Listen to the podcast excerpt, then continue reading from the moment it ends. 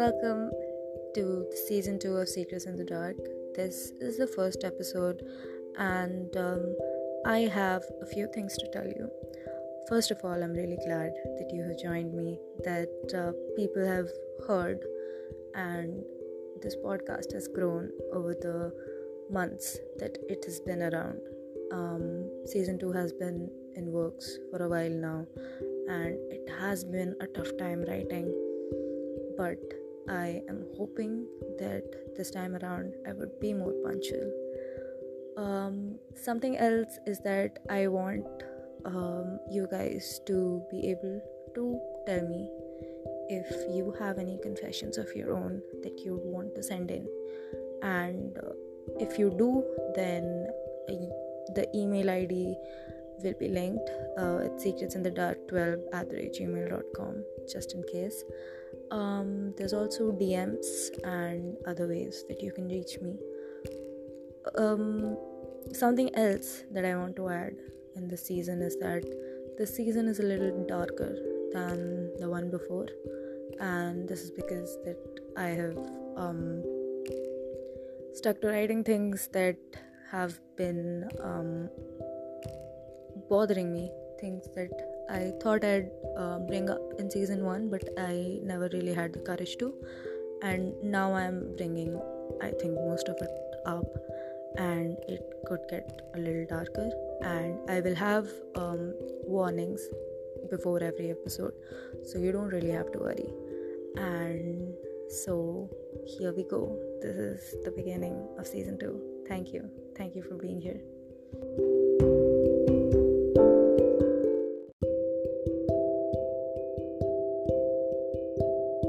Episode 1, season 2. I hope you suffer. Um, today's episode is about a few dark topics, um, especially abuse and depression. If you suffer from any of these, I would like that uh, I would advise that you don't go ahead with listening to this episode because it might trigger you. Um, if if you need any of the resources I have linked them in the bio. I hope that you are doing well, and if you're not, you can always reach me. Um, with that, I would like to begin this episode.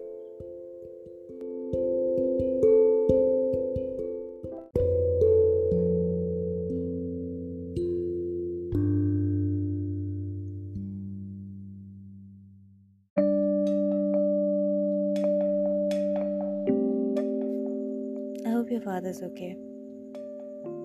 I hope your heart isn't as broken as it was when we met. I hope you suffer. I hope you remember every day of what you did to me when you left that night. I hope you suffer. I hope terrible things befall you because I could never tell you how much I loathed you for what you did. Hope things are okay at work. I hate that they pay you less because you aren't citizens of that country and so those labor laws don't apply to you. I hope you found a house, a good one. I hope it's airy and has sunlight. I hope things are looking well. I hope you remember how you left at night, when the roads were silent, I couldn't figure out why it was so noisy in my head. I hope you never meet my cat again. She was really nice and playful. She she was sleeping when you were telling me those stories of yours. Your stories that I remember all too well. I hope you don't forget that you told them to me. I hope you don't forget this. On odd days, I write to my best friend. I don't know what I did to deserve this. On the bathroom floor, sobbing, scrubbing away every little touch till my skin blisters. I hope you suffer. I have your umbrella still, if you were wondering. It sat on my shelf till one day I put it in my bag, and then the next day, when my street flooded, I took it out and used it.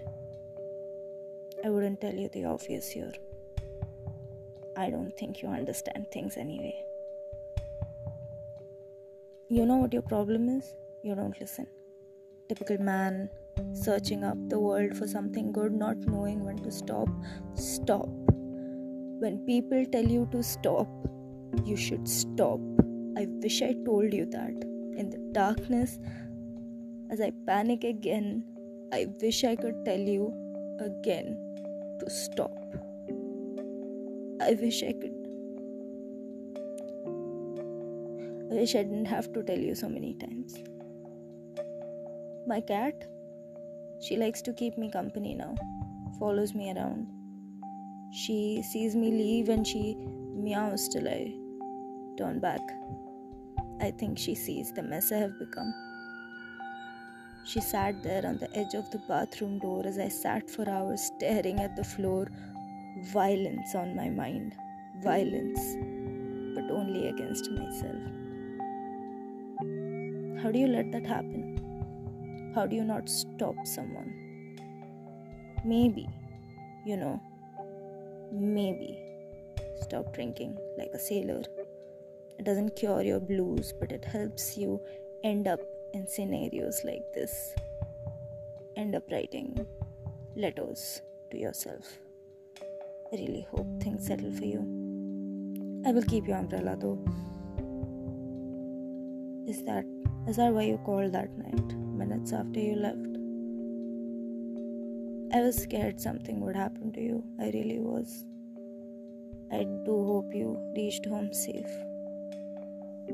I do wish suffering on you still but not violence. Violence was what I endured. You were the violence, and I'm not you. Should have broken the bottle before I left. I hope the new owners put fairy lights in it. It looked very pretty anyway. I didn't have the heart to break it. It was just a bottle after all. All of it was just that an evening spent talking endlessly, and I wish I could tell you that I loathe you for it. I do not wish to see you again. If I could, I would write worse with this anger. For some reason, it's always directed at myself. I am a dagger directed only at myself. How to keep myself safe? Hurt.